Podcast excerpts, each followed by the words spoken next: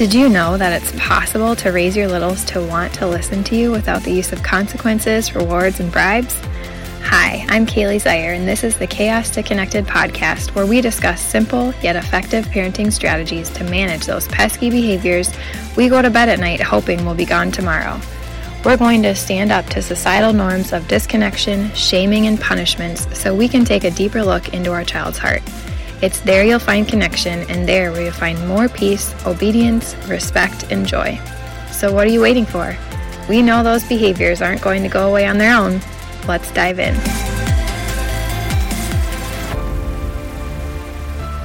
Welcome to the podcast. Today we have a special guest with us, Lenora from Better Speech. And so I'm going to give it to her to kind of introduce herself and just tell us a little bit more about how you got into what you're doing. Thank you so much for having me. So yes, my name is Lenora Edwards, and I am a board certified speech language pathologist with Better Speech.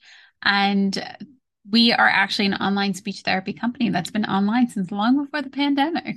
So I'm very comfortable with Zoom. Yeah, that's awesome. Um, so one of the things that I really wanted to chat with you about that I think really pertains to the audience here is how speech and language can translate into behaviors, especially when our kids are still either learning language and they're younger, because that's when we see a lot of, you know, the tantrums and the meltdowns, especially as they're coming into their, their language and trying to have control and learning all of that.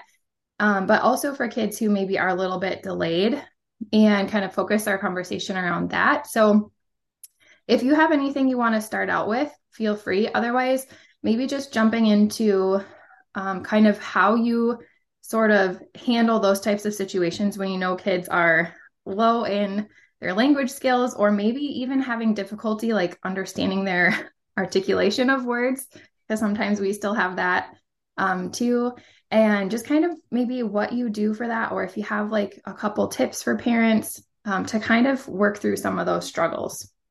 Absolutely. Those are, those are such phenomenal insights, because I know it can be really frustrating when you're wanting to communicate with your little one and your little one is wanting to communicate with you, and it's just not happening. It can be very upsetting. And a lot of the time, especially when I'm working with families, the nice thing is that when I work with families with Better Speech, we are online all the time. So we're already set up in a place that you're most comfortable. When it comes to your little one wanting to communicate, we often encourage people to continue to talk with them and to support them in any type of communication that they're actually express, expressing. So whether it's a vocalization or an intent to communicate, whether they come up to you and they show you the toy, wow, thank you so much for sharing this with me, and showing them that you're excited by their communication is really a great thing, because children are wanting to naturally come to you. And even though they might not have the words, they can understand the expression that you're having. And a great thing to also do is offer those opportunities. So as adults, especially as, as very nurturing people, we're often wanting to do so much for, for kids so that they're not burdened with the task, but to really take a step back and sit on your hands if you need to, and to allow them the opportunity to vocalize, to do the task themselves in the appropriate manner, but to do as much as they can so that they can start communicating and understanding on a deeper level that they can do it themselves. So when they do vocalize, even if it's uh for uh-oh or ee for I'd like that, that's okay. Celebrate the vocalization. And what I often encourage people to do is over, even when I see little ones do it, I'm, I heard your voice. And I don't know if there's video, but I will quite literally touch my ears. Thank you so much. I heard you. And I'll even point to my throat or my mouth, indicating that's where the sound came from. Because we have a ton of language, which is great, but seventy plus percent of our language, depending on the research, is nonverbal, which means we're communicating with our face.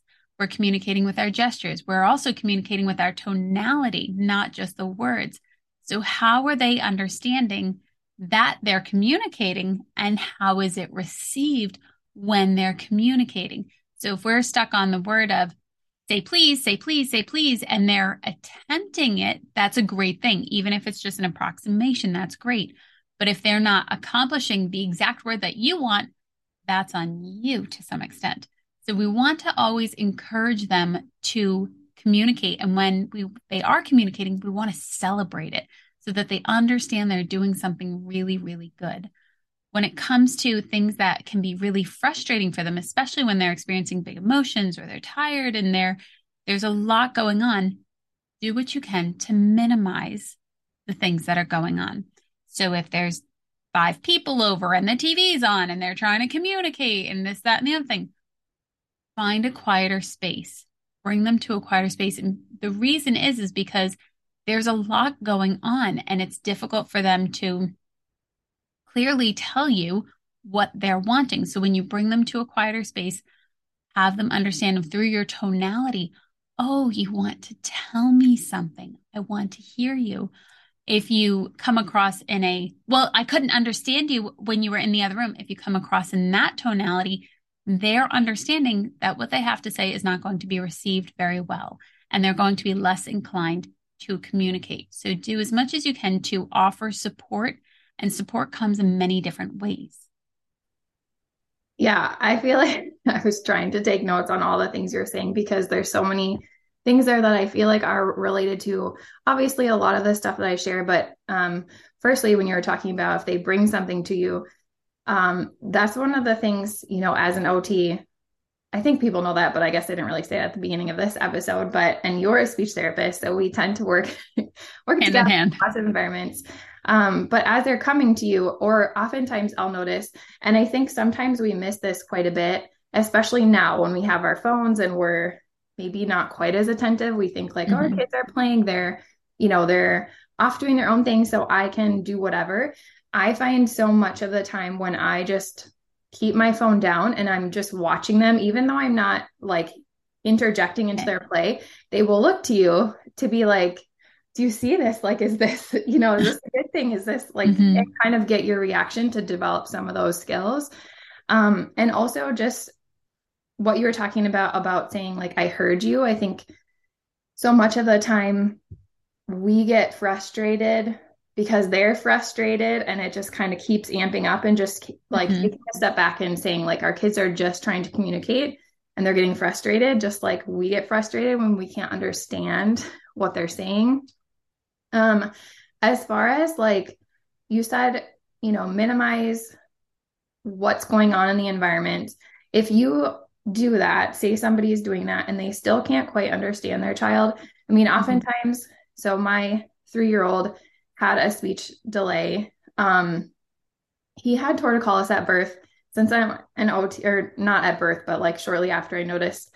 And since I was an O T and I've worked with kids and done the stretching and stuff, um, I noticed it right away. And anyway, like there's all the, oh, he also had a tongue tie, which I didn't know right away.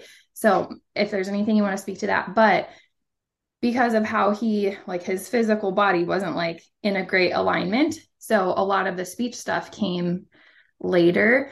And so there were times where I just couldn't understand what he was saying. And, and I think our draw often is to be like, mm-hmm, okay, you know, and just like, let's try to move away from this as fast as we can. Cause you know, it can bring up feelings for them and for you. And so sometimes I would say like, can you just show me? I mean, do you have any other, I know it's kind of a tricky spot, but is there anything else or um, any other tips that you would say, or do you try to get more to those visual things? Like for those kids who are really trying to communicate something, but instead of just trying to like blow past it because you have no idea and you're trying to stop them from feeling like you can't understand and the frustration there, like, is there anything else that you would add to that? If they're trying to communicate something to you and you're saying, show me, that's a great thing because they're understanding, okay, they, they don't understand me verbally, but I can still communicate this way. And when you receive whatever it is, you can, oh, this is what you want. Thank you for showing me. And you point to your eyes, or thank you for hearing me. You point to your ears. Thank you for saying this. You point to your mouth. You're telling them how you understood what they were communicating. So thank you for showing me. I see, I see this that you brought me. When they're still having trouble communicating, and let's say you're in the, the playroom and what they want is in the refrigerator, if they can go to the room But also, if that's not possible and you're doing as much as you can, offering two choices can be really helpful. You want this one or this one? And you're showing them two choices, because if we say, show me, and they're looking, show me which toy you want, and they're looking at a, a stack full of toys, that can be really overwhelming because they, they don't know what to call it. So if they can't go up and touch it, bring something to them. Did you want something to eat, or did you want something to play with? Did you want to lay down? Did you want to go to the bathroom? Whatever the case is, and showing them something associated with that. Sometimes picture cards are really helpful, and they can communicate the direction of where they want to go or what they may need. And that's a good thing. Some people will frown on picture cards because they'll say it limits them to pictures. But at the same time, there's two sides to everything, and it can be a direction that they need to be supported in, because they might not have the vocabulary, or they can't, they, they're having trouble making that association. But if they see the picture of a, a apple juice, then they, ah, that's what I wanted. I wanted something to drink, and I didn't know how to say I want something to drink. But thank you for showing me the picture, because now I can tell you that is what I wanted. So they're very good for direction. And then as you're going, say you're going for the drink, we're going to go into the kitchen and we're going to open the refrigerator. Let's take out our juice. And as you're, as they're drinking, as they're holding it, you can practice juice. We wanted something to drink. Ah, that feels so much better. And getting them to understand that association of what they wanted. Thank you so much. I'm so glad. Now I understand you wanted a drink. And really, in the when when emotions are running high, especially when your child can't communicate, and then as a parent or guardian, you can feel, oh my God, I'm the worst parent in the world. I can't understand my own child. And your emotions are starting to come up. It's best to do what you can and pause time and say, you know what, the next five, ten minutes, we're just going to sit here. We're not going to go anywhere now. We're not going to race out the door. We're not going to do anything. We're going to sit here and we're going to do the best that we can. And in that moment of allowing yourself to pause and to recalibrate, take a breath. I can figure this out. How might I be able to help my child? Asking yourself those questions, asking yourself to pause and allow yourself the time and the space to figure out, to the best of your ability, how to help your child will result in your child's regulation of their nervous system. Because you are the lead. You are the one in charge. When you can control your nervous system to a calmer state, they will wire to you. And that is a very good thing, because then we are in more control than we may have been led to believe. There's so much aligned there as you're talking. Mm-hmm. Mm-hmm.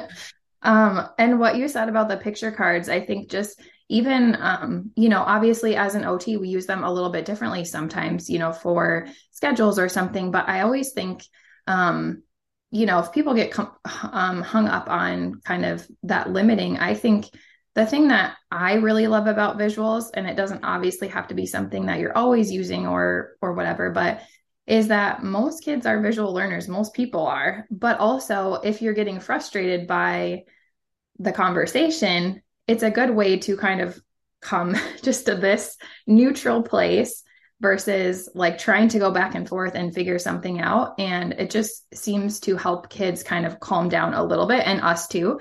You know, we're just focusing on these pictures here. Like, this is kind of where we're going, mm-hmm. or here's your choices. Um, And then you were talking about, you know, how kind of what we call, you know, as an O T, like the co-regulation piece. Like if mm-hmm. you can just kind of calm down, your kids can maybe bring it down a little bit. And I always try to encourage parents to shift their perspective, like thinking about how frustrating it is for you that you can't understand your child. Then, okay, how frustrating must it be for them? They're really mm-hmm. trying to tell you something and they can't get their point across, like how frustrating that must be. And Um, I think when we can kind of think about it in that way, it makes it a little bit easier to slow ourselves down. Mm-hmm. One thing that I wanted to ask too is, um, I know a lot of times, um, and I don't know if this is kind of like traditional versus Montessori or where this comes from, but I've just seen a bunch of different things here and there throughout the years about how we're constantly trying to like interject learning into play, you know, like, oh, is that red or blue? You know, when we're just, they're just trying to play with blocks or something. And mm-hmm. so I guess I'm curious, like, where, where do you stand, or what would be your recommendation for a child who is kind of in this stage, whether they're, you know, maybe they have a diagnosis that impacts speech, or maybe they're delayed, maybe they are just kind of in the phase of they like to do what they're trying to communicate more than they can actually verbalize. Like, where do you recommend, like, kind of adding in some of that instruction, but also not making it always about instruction? I know speech is a little bit different because you're, you're kind of talking any all the time anyways, but you know, like if you can just maybe kind of talk a little bit about that and maybe where you stand, or some recommendations or tips for parents as they're navigating through that a little bit. Absolutely. I do want to just circle back quickly when, so as parents and guardians, we can be frustrated completely. And then your child's also frustrated when we're trying to solve, what do you want? What do you want? What do you want? What do you want? And your brain's racing. Allow yourself to pause. And a great question or a great word to interject is, how might I be able to help? What else might be going on? So if you take the word might and you start interjecting it into your questions that you're asking yourself, what, what do they want? What might they want? I don't know what they want. How can I help? How might I be able to help? When you start adding that, you take our, our, what can feel very limited and narrowed focus at the time of just sheer frustration, and you open your mind to going, what might I be able to do here? And when you allow yourself to pause and to regroup, how might I be able to help? You allow different things to come in, different perspectives, different ideas. And it's a lot like finally pulling on the door that says pull. If we're going, what else can I do? What else can I do? When we go, what might I be able to do? We pull that door open versus pushing on the door that says pull. So it really is helpful to start interjecting the word might into your vocabulary, just from that shift in perspective. And then when, especially when little ones are starting to speak, or we're really encouraging that speech, little ones will develop as they are ready to develop. So as we continue to support them, that's a great thing. And with speech development, to remember that these are, are guidelines. If your child is not saying exactly twenty words by such and such time, it's okay. These are windows and guidelines that we're working with. If you have questions, of which I don't know if anybody's ever rolled over at two a.m. and had a question like me, I am somebody who likes to reach out and to talk to a human. And I also like to not wait six months to ask a human questions. And one thing at Better Speech that I'm incredibly proud of is that if you're concerned that your child has a speech delay, you can call us up the next business day and we will be able to connect you with a speech language pathologist immediately. So you can actually talk to a professional, and you're not going to get a clinic that says, hey, please wait six months to speak with a professional. I think that's huge. And for me, it's it's a huge relief, and I'm incredibly proud of that. When it comes to us talking and narrating for, for our little ones, especially when they're playing, asking them questions is always a great thing, but not in, which one is this? Is this red or blue? Red or blue? Which one? You show me. Which one is red? Oh, so close. That's blue. The here is red. And making it fun and playful. Talking from a space of love. Talking from a space of, I have the best intention and I don't want to be testing you every single day. That's truly important, because as we're talking, especially, especially when people tell me that they're expecting, I go, great, start talking. Because language is constantly going in. Even though your three-month-old is not vocalizing yet, even though your eight-month-old is just having vocal play and they're not saying spoon or mom yet, it's okay. Language is going in. And as we're talking, as their little minds and bodies are developing, all this information is flowing in. And that's a really good thing. So if there's a speech delay, how can we support them through it? As they're playing, allow yourself to play also. Their brains and bodies are developing at rapid rates, and it's absolutely incredible. Allow those pathways to continue to build on themselves. And when you're coming from a intentional place, from a, a good intentional, I want to play, I want to have fun, learning starts and will continue to go from that space. So they are picking up what you're saying. It might not sh- appear that way immediately, but there are, just like there are roots in the ground as those plants are starting to grow and we have yet to actually see what we've we planted. That's the same exact thing. So information is going in. Allow it to come out in a supportive way. So once they do start vocalizing, or if they're making approximations, to celebrate it and even have more play rather than holding up a flashcard of going, blue, you say it, blue, blue, ooh, ooh. You make it fun. You make it engaging for them. You get them involved in it so that they they feel good about it and that they it's entertaining for them. Children's shows are entertaining for a reason. When they're educational and entertaining, it's great. So to approach it from an entertaining and educational way and to offer that support, you can interject questions. Oh, which one is which? Which one looks happy? Which one looks sad? And you can you can offer that expression of happy and that expression of sad to convey which one is happy or sad as you're playing with the little faces or or little picture cards, whatever, whichever one it is. Those are ways to keep it fun and keep it engaging. There are so many fantastic resources out there, especially with social media, to keep it fun and engaging. And if you can remember that, you're in good shape. Yeah, I love that too, because um, one of the connection strategies that I teach is play listening.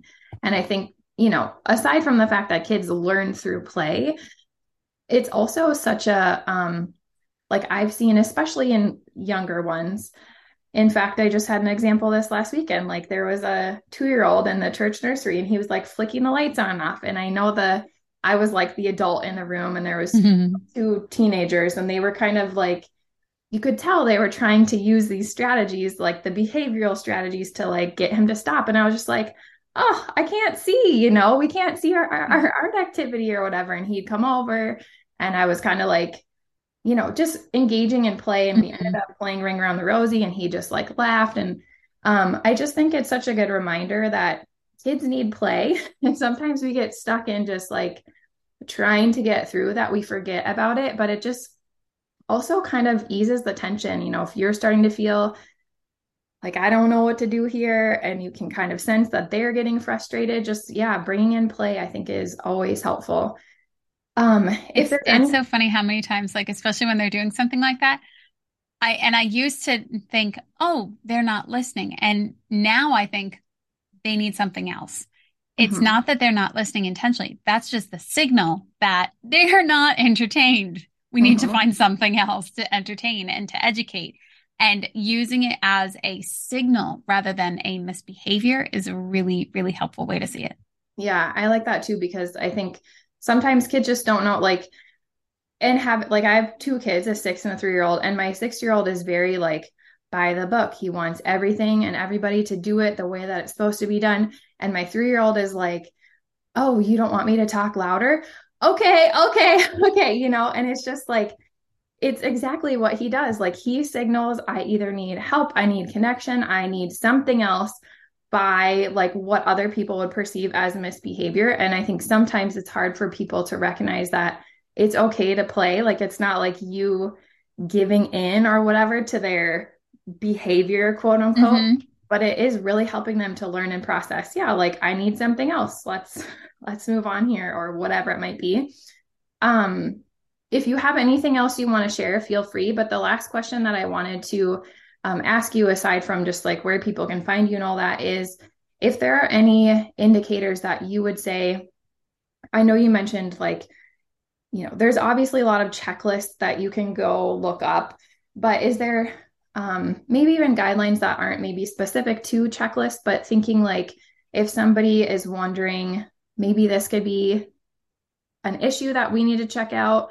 Um, When would you recommend, or are there certain things that you would have parents look for or anything like that, that might be a good indicator for them to maybe even just to call in and ask? And if they do call in, is that like a, um, you know, kind of what's that process like for them? Absolutely. So if anybody had questions, the first thing that I would say is trust your instincts, because as parents and guardians, when we get those inclinations, there are times where, yes, we might be overthinking it, but at the same time, hmm, we might not be. And there are so many families that I get on the phone, that I get on Zoom, and they'll say, so-and-so told me not to call, but I j- I'm so glad I did. And truly to talk to a, a professional, this, in, this is what I do for a living. So that's a really good thing. I'm not somebody who's trying to sway you one way or another. You either need services or you don't. There's really no in between, or it's, it's very ethical. It's very, this is what I'm seeing. The choice is up to you. Here's my observation. Sometimes when we can get family involved or friends involved, they're trying to soothe you. Don't overthink it. Don't overthink it. Don't do that. Don't do that. And as good as their intentions are, they're not necessarily clinical based. So if you have concerns, I would hands down reach out to a professional at any point in your life, whether it's speech therapy, physical therapy, any time of anything, because it's so much more helpful to get that other perspective. And we're seeing things that you might not see and that other people might not think of. So always reach out to a professional. When it comes to guidelines, I really like the, the easy to remember. One year old, they're going to have one year, one word vocabulary. Two years old, they're going to have two word vocabulary. Three years old, three word. And what that looks like is at one year old, they might be saying juice. At two years, they're going to start going juice, please. At three years, they're going to go more juice, please. And it's going to build. So that's a really good thing. And that is the, the kind of Swiss Army knife of information that I usually like to pass to people, but also when they're following directions, if your little one, if you're getting ready with your keys in your hand and you got your coat on, and go, okay, we're going to go outside, and they're looking at you and they're not initiating to put their shoes on, or they're not initiating to go look for their coat. That's an indicator that they, it might be that they don't want to, but it also might be that they don't know what you're asking them. They don't know what to anticipate next. And they're in the environment, but they're not piecing the environment together. Whereas if we see people with coats on and keys and shoes, it's usually an indicator somebody's leaving and somebody's going outside. Or, you know, if if we say, hey, let's go outside, let's go find our shoes, and they go come, they go and come back with their teddy bear. Did they not understand the direction? Did they get lost along the way? Those are receptive language skills, as in how do they understand what's being asked of them? Or do you want juice or do you want something? And they're not too sure what you said unless they're getting a visual, because visuals are very, very helpful. So if you're noticing some signals like that, definitely reach out to a speech pathologist. And what I love about Better Speech, aside from the fact that we're online and we're in your home where you're most comfortable, we're over one hundred fifty therapists strong, and we are throughout the entire U S, and we're also international. So as a board certified clinician, I graduated from a school, and then I am also licensed by five boards. So I'm licensed in five different states, which allows me to work with people in Colorado and people in Delaware and people in Florida. So that, I think that's truly a beautiful thing. And to be able to use technology to our advantage is incredibly powerful. Yeah, I um, I have worked in a clinic. I've worked in a school. Um, yeah. But most recently, I've been, um, before and now that I'm home with my kids, Um, I worked in, in home, I like went into people's homes, but it was so helpful because you're actually in their environment. And I felt like mm-hmm. so much in the clinic, while there was this great intention, even if I would say, do you have any questions, you know, about how to kind of like transition this, they'd be like, mm-hmm. no, we got it. And then I know they got home and it just kind of yeah. was more difficult. And so being like directly in the home, whether it's in the home or like mm-hmm. this way online, I think is just such a huge benefit because you're actually there with their stuff, with what you can see and that sort of thing. Um, so if they, they could just contact you, I mean, I'll, I'll get all the contacts and all stuff the show notes. In, the, in the show notes, but if they were to do that, then is there like a, I know you said they'd be connected with somebody if they have questions. Um, kind of how to, maybe just a little bit about how that process works. Like if they call in and they have questions, do you do like a consult? Do you set up an evaluation? You know, kind of like, what does that look like? Absolutely. So if you reach out to us, you just simply visit better speech dot com and you can click free consultation. And from there, it'll trigger you through, trip you through the process of how to set up your appointment. People sign up, they can, whether they want to do one session at a time or one month at a time, it's entirely up to you and how you'd like to operate. So if you're like, I don't know, maybe, maybe let me just try this. We can always modify things. If you say, if say you signed up for a month and we said, okay, well, you, you guys are doing great. You don't need any speech therapy services. We can simply reverse that and then only have only one session completed. If you are thinking you would like more speech therapy services, and after we give our recommendation, you're in agreement with them, you can absolutely sign up for monthly services. And that way you meet with a speech language pathologist, whether it's every every week for thirty minutes or twice a week for thirty minutes or whatever the recommendation is, and you're in agreement with it, you then get the same therapist. It's not like we pass you around to so-and-so. That's the beauty of it. It's truly personalized, and we are in your home. And there are so many kids that will walk with a laptop showing me their playroom or showing me where they keep their toys or their books. And it's it's truly lovely to be able to provide care and service in their environment, because in this, especially now, there was a period of time where if you, during the pandemic, parent and guardian were separated in the clinical room. And then as uh, same, same here, I was an outpatient clinic, clinician for a while, and I'm telling them all this information in a quick two to three minutes, and they weren't a part of the therapy session, and best of luck, see you next week. Whereas now with Better Speech, we're online. You can record it. You're a part of the therapy session. We get to literally show you, here's how you implement it in your kitchen. Here's how you would implement it in, in the bathroom or in the um, playroom, whatever the case may be. And then they also get to share the therapy session with the family or babysitters, and understanding that these strategies are strategies to ultimately help you and your family get to where you want to go. And I think that's a really powerful thing, because there are so many times where you, we know for sure people have left our therapy session going, I have so many more questions and I could have spent another such and such amount of time with them. Yeah. I didn't even think about the fact that you could record it, but that's really good too, because, um, you know, the coaching that I do now, we record our sessions so that you can go back and listen to it if you want to. Cause I feel like so often in the moment you're like, yeah, that makes total sense. Yeah, that's right. Mm-hmm. Mm-hmm, I can do that. And then afterwards you're like, wait a second, what? um, so I love that too. And I know you kind of said the kids are, or sometimes like to show you things. So mm-hmm. Is it mostly like you doing the work with a kid like you would in a um, clinic, and the parents are kind of, you know, on looking or can jump in if they want to, or, you know, just a little bit about that, you know, what kind Absolutely. Of it looks like. Depending on how young the child is. And sometimes they'll say, really, you can do speech therapy with a toddler? Absolutely. Because parent or guardian is absolutely there, but also because we have games and a platform that makes it really fun and engaging for them. And then when they're clients, they actually have access to that platform so they can practice apart from us, and they're playing games, but they're also learning. So a lot of the time guardians are, or parents are a part of the therapy session. And if they're not in quite literally the line view, they can hear me. And I'll even say, can you hear that, mom? Or do you, do you understand how, why I'm doing this or how I'm doing this?